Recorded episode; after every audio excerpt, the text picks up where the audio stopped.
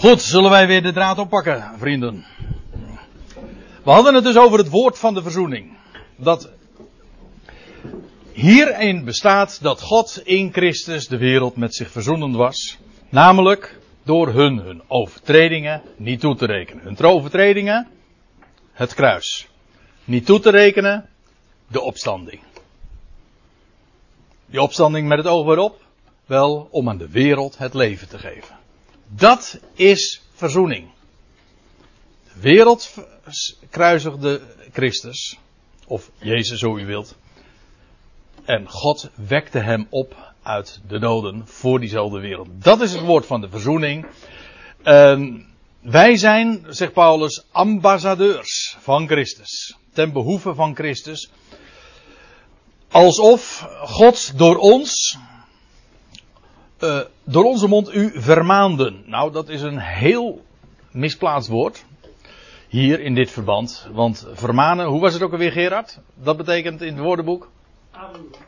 Hè? Uh, vermanen, dat is een aansporing tot beter gedrag. Ja, je hebt juist vandaag nog een blogje erover geschreven. Ik zag dat jij uh, het woordenboek eruit citeerde. Dus, ja. Al dus Vandalen was waarschijnlijk zoiets. Aansporing tot beter gedrag. Nou, dat is hier helemaal niet. Het is helemaal niet vermanen. Trouwens, het Griekse woord is parakaleo. En dat betekent letterlijk naastroepen. In de zin dus ook van oproepen, aanmoedigen.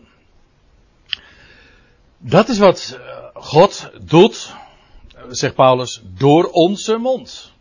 Paulus heeft een boodschap, woord van verzoening. En dan zegt hij, in naam van Christus vragen wij u, nou, wij smeken ten, ten behoeve van Christus. Dat is wat er staat. Ten, wij smeken ten behoeve van Christus. Dus het, de, de gedachte is niet dat de zondaar gewezen wordt op zijn zonden, zodat de zondaar zou moeten smeken tot God. Het is precies omgekeerd. En de boodschap is ook niet, God heeft zich nu verzond met de wereld. God heeft zijn. U, u kent dat soort uh, gedachten wellicht, als u tenminste een, een kerkelijke achtergrond hebt, dan, dan, uh, dan is het idee altijd dat, uh, dat God zijn toren op zijn zoon heeft gelegd. En, en, en, dat, en zo zou God zich verzonnen met de wereld. Maar dat zijn zulke onbijbelse noties. Ik lees nergens in de Bijbel dat God vertorend was op zijn zoon. Nergens staat dat. Ik lees ook nergens in de Bijbel dat God zich moest verzoenen met de wereld. Alsof, alsof God uh, zijn vijandschap eerst op, opzij moest zetten. Of het probleem van zijn eigen vijandschap moest oplossen. Verre van dat. God is liefde. Hij houdt van zijn schepping. Hij heeft dat bewezen. En een vijandige schepping, hoe vijandig ook. Zelfs al slaan ze zijn zoon aan het kruis, bewijst hij slechts liefde. Dat is het woord van verzoening. En nu is het, wij smeken ten behoeve van Christus die gekruisigd werd door de wereld en door God werd opgewekt. Laat u met God verzoenen, of u, ziet letterlijk, wordt verzoend tot de God. Het woord van verzoening is wat God gedaan heeft, namelijk de overtredingen van de wereld niet toe te rekenen. En nu zeggen we, en iedereen die het maar horen wil, vertellen we dat woord van verzoening. En zegt, wordt verzoend. Wordt verzoend. Hoe, hoe word je verzoend? Hoe wordt, hoe wordt een mens verzoend? Dat wil zeggen, hoe. Neem even dat woord zoals, uh, uh, zoals het zich aandient. Dat wil zeggen, verzoenen betekent, je bent niet langer meer een vijand. Hoe, hoe word je. Uh, vanaf welk moment ben je geen vijand meer van God? En vanaf welk moment ben je niet meer van hem vervreemd? Op het moment dat je overtuigd bent van zijn liefde. Dan ben je niet. Dat, op het moment dat je gelooft, hij is goed, hij is liefde, dan is je vijandschap weg. En nu is de boodschap, word verzoend. Hoe? Wel, door het woord van de verzoening dat God bewezen heeft dat hij liefde is. Dat heeft God bewezen. God heeft bewezen, ik ben liefde, ik laat je nooit gaan en zelfs al sla je mijn zoon aan het kruis, dan nog heb ik je lief. En dan nog wek ik juist mijn zoon op om jou het leven te geven. Ik ga jou het leven geven. Kijk, Op het moment dat de mens daar amen op zegt, dan is de vervreemding en de vijandschap verdwenen. Dat is wat we vertellen. Dus wij vertellen dus maar niet. Uh, wij geven geen opdracht. Het is geen commando. Het is ook geen vermaning, een oproep tot beter gedrag. Wij vertellen feiten. Namelijk de wereld die God aan het, die, pardon, de wereld die Christus aan het kruis nagelde. En de boodschap dat God zijn zoon opwekte voor diezelfde wereld. En een garantie ook dat die wereld, heel de wereld, het leven zal ontvangen. Dat is het woord van verzoening. En als je daar amen op zegt, zeg, wauw, dan ben je in ene keer ook overtuigd van zijn liefde. God heeft bewezen, God echter bewijst zijn liefde, dat is Romeinen 5, gaat trouwens ook over verzoening. God echter bewijst zijn liefde, dat Christus voor ons gestorven is toen wij nog zondaren en vijanden waren. Hem die geen zonde gekend heeft, heeft hij, God, voor ons tot zonde gemaakt. Dat wil zeggen, overgegeven aan zijn vijanden. En die hem tot een vloek maakten, want ze hebben hem aan het kruis genageld en daardoor werd hij een vloek. Zo werd hij gemaakt tot zonde. Opdat wij zouden worden gerechtigheid Gods in hem. Overgeleverd, zegt Romeinen 4, om onze overtredingen. Ook weer om onze misstappen. Maar opgewekt om onze rechtvaardiging. Het ene spreekt van zijn dood, wat de wereld deed. Hem tot zonde maken. Tot een vloek maken. En het andere spreekt van het nieuwe leven dat God aan het licht bracht door zijn zoon uit de doden op te wekken. En dat leven, dat is volmaakt. Wel, zo ziet God ons nu aan. Om een hele goede reden. God, hoe kan het dat God ons zo aanziet? Wel, God ziet wat wij straks zo op basis daarvan ook zullen zijn. Dus God ziet ons niet op basis van onze verleden. God ziet ons zoals we straks zullen zijn, namelijk dankzij het leven dat Christus aan het licht bracht. Zo ziet God ons nu al.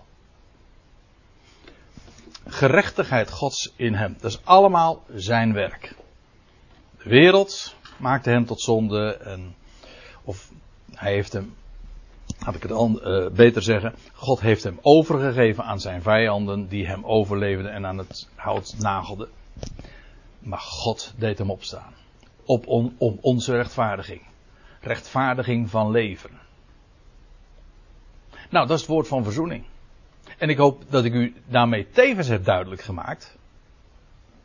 Dat dat woord van verzoening. Het geheim van het evangelie is. Dat bindend is om te spreken. Dat wil zeggen, dat is de boodschap in deze tijd. Het is de, meest over, onovertroffen boodschap die je maar kunt bedenken. Het stelt in het licht niet wat een mens moet doen, maar wat God gedaan heeft. Het geeft garanties en een mens kan dat beamen. En op het moment dat je het beaamt, ben je overtuigd van zijn liefde. Dan wordt de liefde Gods, Romeinen 5, in onze harten uitgestort.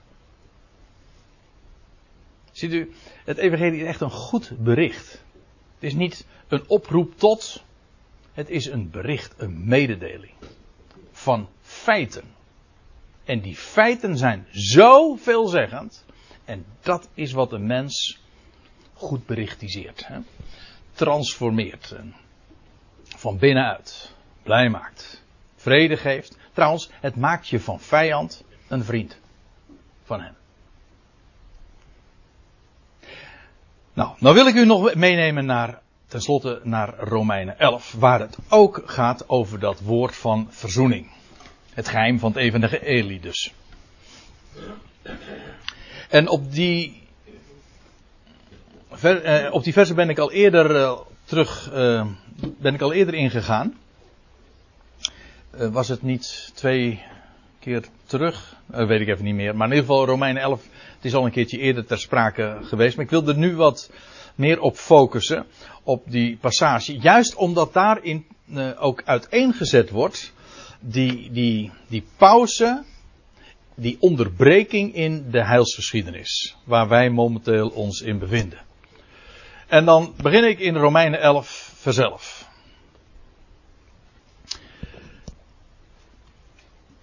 Ik vraag dan, zegt Paulus. Ook hier is het weer wat lastig natuurlijk om uh, in te vallen, maar het idee is dat Paulus dan uh, zojuist was ingegaan op het ongeloof van Israël, het, het Joodse nee tegen de boodschap van de opgewekte Messias. Daar heeft hij het over. Ze zijn vijanden van het evangelie. En voor Paulus was dat geen dogma of een leerstuk, dat was gewoon zijn ervaring. Lees boek Handelingen maar eens na. Ik vraag dan, zegt hij, zij zijn toch niet zo gestruikeld dat zij wel vallen moesten? Opdat ze, ze zijn toch niet opdat ze moesten vallen? Nee, zegt Paulus, volstrekt niet. Door hun val, zegt de NBG-vertaling dan, maar dat staat er niet. Door hun. Hier staat weer hetzelfde woord waar we het nou al een paar keer over gehad hebben, namelijk dat paratoma, dat is dus dat een, de overtreding, door hun overtreding, zo u wilt, of door hun misstap. Ik denk dat dat nog wat correcter is, omdat een overtreding, dan denken we meteen weer aan een wet overtreden, terwijl dat nou weer, dat is weer een ander woord.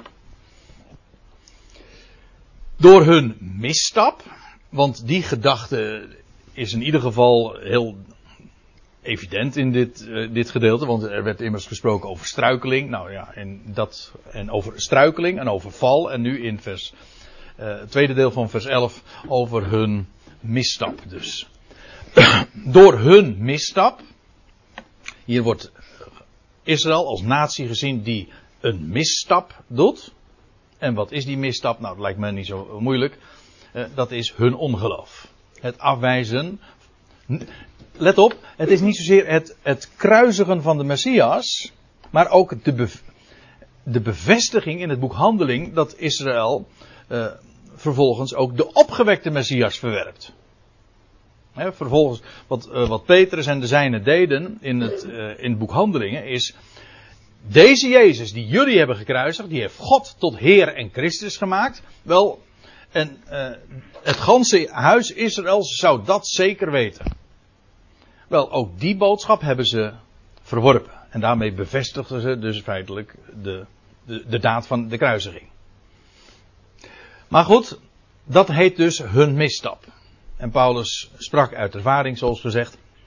Hij, uh, als hij naar de synagoge ging, en dan bracht hij ook de boodschap van de opgestane Messias. En zij wilden het niet horen. Nou, daar zit nog wat aan vast, maar daar gaan we het nu dus uh, vervolgens over hebben, want er staat bij, door hun misstap is het heil tot de heidenen gekomen. Heidenen, ik spreek liever over natieën. Bij heidenen denken wij meteen aan mensen die niet naar de kerk gaan of uh, niet, niet, godsdienstig zijn. Terwijl ik daar juist niet aan denk. uh, nee, ik bedoel, het, is, het begrip is gewoon etnos. Het heeft te maken met de natieën. Al, inclusief of exclusief de Joden. Dat, uh, dat hangt van de context af. Hier is het, door hun misstap is de redding, het heil. Maar heil is niks anders dan een oud Nederlands woord, maar betekent gewoon uh, redding. Is de redding. Het, uh, nou, dat. In interlineair moeten we dat nog eens eventjes wijzigen. Het is de redding natuurlijk. De redding. De misstap van Israël is de redding van de natie. En er staat erbij. Om hen tot naijver op te wekken. Om tot jaloezie op te wekken. Dat is wat Paulus altijd deed. Paulus had een missie, want Paulus ging naar de synagoge altijd. Dat was niet omdat hij uh, de gedachte had dat Israël alsnog tot, uh, tot erkenning zou komen. Hij, nee, nee, het was precies omgekeerd. Hij wist dat Israël niet tot erkenning zou komen. En hij ging nu aan de synagoge vertellen: het heil Gods, de boodschap van redding, is naar de natie gezonden. Dat is niet leuk. Kan ik u vertellen. Om dat te gaan vertellen in de synagoge. God heeft jullie nu terzijde gesteld en nu is de boodschap en de redding en alles wat daarmee houdt, verband houdt, de hele, alle voorrechten zijn naar de natieën gezonden. Nou, en wat is het effect van zo'n boodschap? Naijver. Jaloezie. Zij waren het bevoorrechte volk. Dat is wat ze uh, vanuit de synagoge altijd geleerd hadden. En nu kregen ze horen, jullie hebben een mis, door jullie misstap is het juist naar de natie gegaan. En wat, nou ja, dat is het. Paulus had het al in, nu in, in de voorgaande versen naar voren gebracht. Maar nu in vers 12 zegt hij het nog een keer uh, des te duidelijker. Betekent nu hun val, ik zeg weer, door, indien nu de misstap van hen, dat is rijkdom voor de wereld. Dus het idee is, zij staan er nu naast, maar de rijkdom, die gaat naar de wereld. Nou, als er iets is wat de synagogen en de na Israël als natie, ik bedoel in godsdienstige zin, jaloers maakt, dan is het dat wel. Want was het niet zo dat de Messias in de eerste plaats voor hen bestemd was? En dat via hen eh, de boodschap en het heil en het koninkrijk wereldwijd zou, zou gaan aanbreken. Daar speelde zij juist toch een hoofdrol in. En nu is, mag Paulus daar in de synagoge gaan bekendmaken. Jullie staan ernaast, tijdelijk terzijde. En in die tijd gaat de rijkdom naar de wereld, naar de natieën. Nou, als, maar Paulus kijkt nu ook vooruit. Dus de huidige situatie is: Israël is ongelovig, staat ernaast, de rijkdom gaat naar de natieën. Maar als dat zo is, als dat de tegenwoordige uh, situatie dan is, als hun tekort. Dat is, dat is dus in dit geval, je zou, je zou een tabelletje kunnen maken en verschillende woorden onder één, één in een kolom kunnen plaatsen. Dan heb je dus de misstap, hun tekort. Er komen trouwens nog een paar woordjes bij. Maar dat is hier synoniem. Hun misstap, wel, dat is rijkdom van de wereld. En hun tekort is rijkdom voor de natie. Rijkdom voor de wereld is in dit geval natuurlijk loopt parallel met rijkdom voor de natieën. En hun misstap, dat is hun tekort. Wat Israël tekort komt, dat krijgt, krijgen de natieën te veel ik weet niet of ik het zo mag zeggen, maar dat is wat me zo uh, te binnen schiet. Maar, zegt Paulus, hoeveel te meer dan hun volheid? Als hun tekort, dat wil zeggen Israëls tekort, hun ongeloof, al zo'n rijkdom voor de natie is, in de tegenwoordige tijd. Trouwens, alleen in geestelijk opzicht hoor. Ik bedoel, er gaat een geweldige boodschap naar de natie. Zo ongekend rijk, maar het is geestelijk. Straks, als Israël bekeerd zal worden, de bedekking weggenomen wordt, het volk hersteld zal worden in het land, dan gaat, dan breekt er een hele nieuwe era aan, een heel nieuwe aion natuurlijk. Maar dan betekent het ook een stoffelijke rijkdom voor de wereld. Nu is het louter geestelijk. Het is, zal ik het nog anders zeggen, het is louter verborgen. Alles vandaag is verborgen. Het mag nog zo rijk zijn, maar het is allemaal verborgen. Te zien valt er niks. Maar te horen zoveel meer. Zegt Paulus ook in, Romein, in eh, Handelingen 28, vind ik mooi. Ik ga er aankomende zondag in Urk over spreken trouwens. Uh, handelingen 28, vers 28. Dan zegt hij van. Uh, het zij u dan bekend, zegt hij dan in de synagoge van Rome. Het zij u dan bekend dat dit heil Gods, deze redding naar de natieën gezonden werd. En dan zegt hij er achteraan. En die zullen ook horen. Niet langer zien, horen. Geloof is uit gehoor. Maar als hun tekort nu rijkdom is voor de natieën, hoeveel te meer hun volheid. Israël zal tot volheid komen. Net zo goed trouwens als de natieën ook tot volheid komen.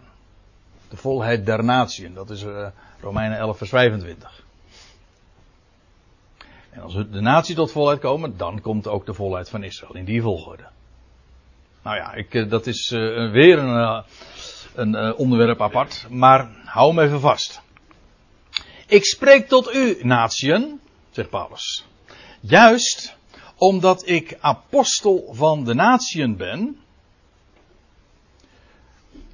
Nou is dit een vers dat nogal gemakkelijk misverstaan kan worden. Je zou kunnen, hieruit kunnen afleiden van, oh, Paulus is een apostel die gezonden werd tot de natieën. Maar dat staat er niet. Het is wel zo. Hij is een leermeester der natieën. Maar hij zegt, hij is omdat ik een apostel der natieën ben. Kijk, hij, hij noemt zich een apostel van Christus, bijvoorbeeld. Maar hij, hier zegt hij, ik ben een apostel van natieën. Dat wil zeggen, ik ben afgevaardigd vanaf de natieën.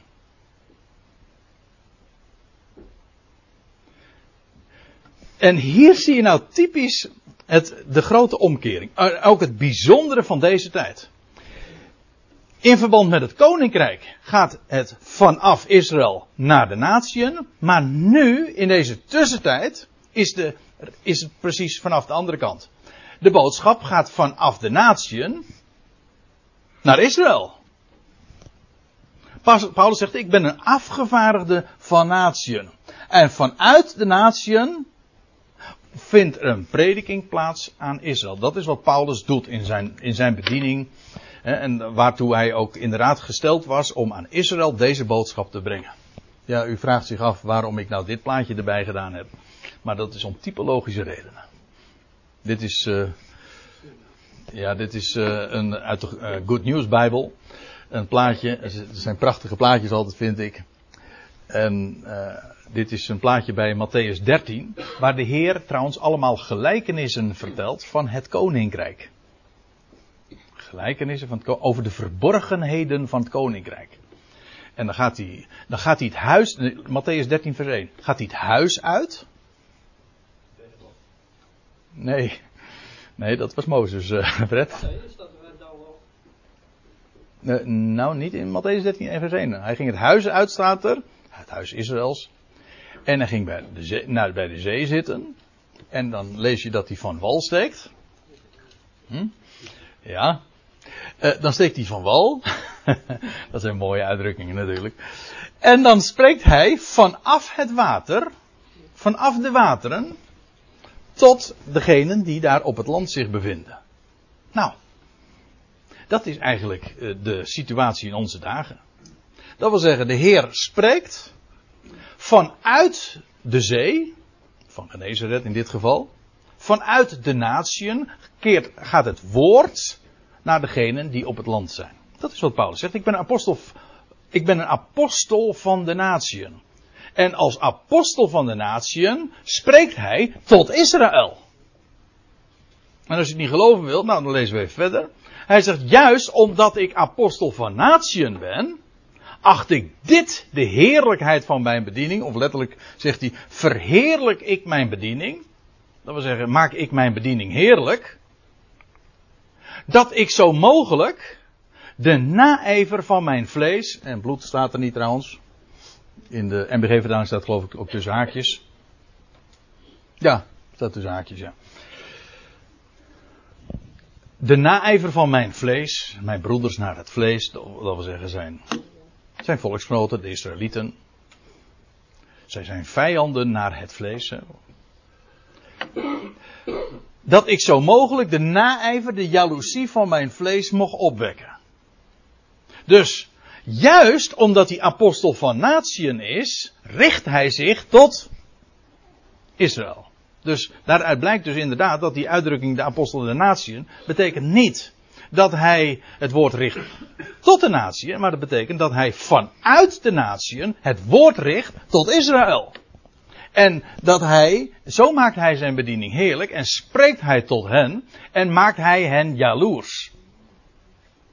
En dat kun je positief opvatten, natuurlijk. Maar het is natuurlijk net zo goed ook negatief. Want uh, in het boek Handelingen lees je meestal dat het volk, uh, de synagogen, dat ze jaloers werden. Die uitdrukkingen worden ook in dat verband gebruikt. Werden ze jaloers en uh, jagen ze hem de synagogen uit. In het beste geval, en in, nog ergere gevallen, dan gebeurt er nog van alles meer. En wordt hij in de gevangenis gezet, of gestenigd, of whatever. Dat is ook naijver. Want ze konden het niet zetten dat hij deze boodschap in de synagoge bracht. Dat was zo jaloersmakend, naijverig. Maar er waren er ook, en dat is de jaloezie in de positieve zin, van wauw, wat geweldig. En die zich voegen bij de natie. En feitelijk is het zo dat een Jood die vandaag hoort, het, het, woord hoort van de, van de apostel Paulus, die wordt eigenlijk een soort gooi. Toch? Herken je dat, Therese? Buiten de legerplaats. Ja. En je komt dan bij een gezelschap dat feitelijk een, een heidens gezelschap is, ja. Buiten de legerplaats. En, maar dat zijn ook trouwens enkelingen. Het is niet het volk, dat is ook helemaal nog niet de bedoeling. Is helemaal niet de bedoeling dat het, het volk vandaag tot bekering komt. En uh, nou zal ik u, u zeggen van nou, is dat zo? Nou, lezen we even verder. Dat ik zo mogelijk de naijver van mijn vlees mocht opwekken. Dat doet hij in het algemeen trouwens. Positief of negatief. En in de positieve zin. En enigen uit hen behouden. Enigen uit hen redden. Niet, niet het geheel. Ook niet eens velen. Maar staat enigen. Sommigen. En dus niet het volk. Geen wereldbekering, maar ook niet uh, bekering van Israël. Die bekering, die volheid van Israël, die komt wel, maar dat is pas aan de orde als de volheid van de natieën is ingegaan. Niet eerder. Nu is het slechts een enkeling. En die worden, dat komt omdat ze jaloers uh, gemaakt zijn. En uh, ja, dan. Dat is wat Paulus' bediening is. Hij zegt, en daarin acht ik mijn acht ik mijn bediening heerlijk. Ziet u dat, dat die uitdrukking apostel der natie iets anders betekent dan wat je misschien op het eerste gezicht zou denken? Ik lees even verder, want ja, daar moeten we toe komen. Dat is het laatste vers ook wat ik uh, vanavond heb te bespreken. Maar dat brengt ons precies weer bij ons onderwerp. Want soms ga ik wel eens op zijwegen, maar dia's verplichten mij altijd weer om te komen bij uh, het onderwerp.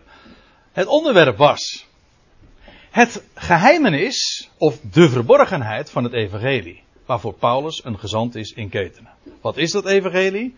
Het geheim van het evangelie? Dat is het evangelie van de vrede. Oftewel het woord van de verzoening. Waar Paulus een ambassadeur van was. Het woord van de verzoening. Dat is aan Paulus toevertrouwd. In deze tijd. In deze tijd dat Israël ongelovig is. In die onderbreking dus. Nou, en nou komen we bij Romeinen 11, vers 15. En nou, alle draadjes komen hier eigenlijk en alle lijnen komen bij elkaar. Want indien hun verwerping, dat was, het gaat er niet zozeer om dat, uh, dat de Heer hen verworpen heeft. Nee, zij verwerpen het woord. De verwerping van hen, namelijk van de levende Messias, zij zijn de verwerping van het evangelie dus. Wel, indien hun verwerping de verzoening der wereld is. Dat is het. Let op. Israël gelooft niet. Komt terzijde te staan. Totdat, dat is waar. Het is tijdelijk. En in die tussentijd gaat er een boodschap naar de wereld toe. Het woord van verzoening. Dat is het geheim van het evangelie. Wat aan Paulus is bekendgemaakt. En dat geheim van het evangelie is het woord van de verzoening, namelijk de verzoening der wereld. Van de kosmos. Colossense 1 zegt, de verzoening, dat God door het bloed van het kruis het al weder, dat wil zeggen wederzijds niet alleen maar naar hem toe, maar ook naar elkaar toe. Dat God door het bloed van het kruis het al, het zij wat in de hemel, het zij wat op de aarde is, tot zich verzond. Dat is zijn werk. En dat is de boodschap. Het woord, het woord van de verzoening is de boodschap van de verzoening der wereld. Niets uitgezonderd. Het al. En dan te bedenken dat deze boodschap door de vertegenwoordigers, de officiële vertegenwoordigers van Christus, dat wil zeggen in de wereld presenteren men zich uh, zo, en de wereld denkt ook dat dat het is, dat dit de ergste ketterij zo ongeveer is. Maar het is nu juist de clue. Het is het geheim van het evangelie. De verzoening van de wereld. Elk schepsel. Nou, in deze tijd van de verwerping van Israël, ze zijn vijanden van het evangelie, is er één woord. Woord van verzoening, de verzoening van de wereld. Maar, zegt Paulus, en nou blikt hij weer vooruit, zoals hij dat in de voorgaande versen ook deed. Als dat zo is, als Israëls misstap zoiets enorms betekent voor de wereld vandaag, wat zal hun aanneming anders wezen dan leven uit de doden? Dat wil zeggen, als zij het woord alsnog zullen aannemen. Kijk, hier is het nog enigszins hypothetisch. Zo van, nou ja, wat zou het zijn als? Maar Paulus, het is profetisch hoor. Want in de volgende, in de volgende versen gaat Paulus inderdaad uiteenzetten. Tijd om te stoppen geloof ik hè. Uh, gaat Paulus uiteenzetten dat het ook zou, zo zal gaan. En dan zegt hij, broeders, vers 25 van ditzelfde hoofdstuk. Ik ga u een geheimenis bekendmaken. Want de gedeeltelijke verharding is over Israël gekomen. Totdat de volheid van de natie zal ingegaan zijn. En al dus zal gans Israël gered worden. Enzovoorts. Ook weer een geheimenis. Het heeft allemaal te maken met die verharding die vandaag over Israël is gekomen. Over de meerderheid van het volk dat zij vijanden zijn van het evangelie. Hun verwerping. Maar dat betekent vandaag de verzoening der wereld. Dat is het geheimenis van het evangelie. Wel, als Israël alsnog tot aanneming zal komen en de bedekking zal worden weggenomen, wel, dat betekent niks anders dan leven uit de doden. Ook dat is een thema uit de profeten. Als Israël zal geloven, als God hun, er staat in het boek Hosea, ik geloof dat het het laatste hoofdstuk is, Hosea 11, uh, dat daar staat, ik zal hun afkeer genezen. Dat is eigenlijk net zoiets als uh, dat je, je wordt verzoend. Je, de vijandschap wordt weggedaan. Hij maakt jou tot vriend. Hij maakt vrede. Wel, God gaat ook Israëls afkeer genezen. Ze zijn ziekelijk, maar hij gaat hen genezen. Wel, wat zal hun aanneming anders wezen dan leven uit de doden? En dat is niks anders dan opstanding. Het is een heel hoofdstuk dat daarover gaat. Ezekiel 37. Dat Israël uit het graf der volkeren komt en nieuw leven zal ontvangen. Op de derde dag, jazeker. Hosea 6 zegt ook, ik zal na twee dagen hen oprichten en ten derde dagen. En ze zullen zeggen, wij zullen de Heeren zoeken en hem vinden. En dan, en dan staat er ook bij, dan zal hij tot hen komen. Als de morgen, hoe staat het er precies? Nou, ik moet maar eens nalezen. Dus ook Israël staat op op de derde dag. Dan, wat zal hun aanneming anders wezen dan leven uit de doden? Opstanding, nieuw leven, Pasen, met recht. En wij leven vandaag in, aan het einde zeg maar, van die twee dagen, de twee millennia, die lopen zo'n beetje ten einde. En de derde dag gaat spoedig aanbreken. En dat maakt deze tijd toch wel heel bijzonder en spannend. Als u mij vraagt. Maar hou hem vast. In deze tijd, nog steeds. En dat is wat ik vanavond eigenlijk ook zo uiteen heb proberen te zetten. In deze dagen geldt het geheim van het evangelie. Het woord van de verzoening. De verzoening der wereld. Het is het rijkste, het grootste wat er bestaat. Inderdaad, rijkdom der wereld. Zullen we daarbij laten voor vanavond?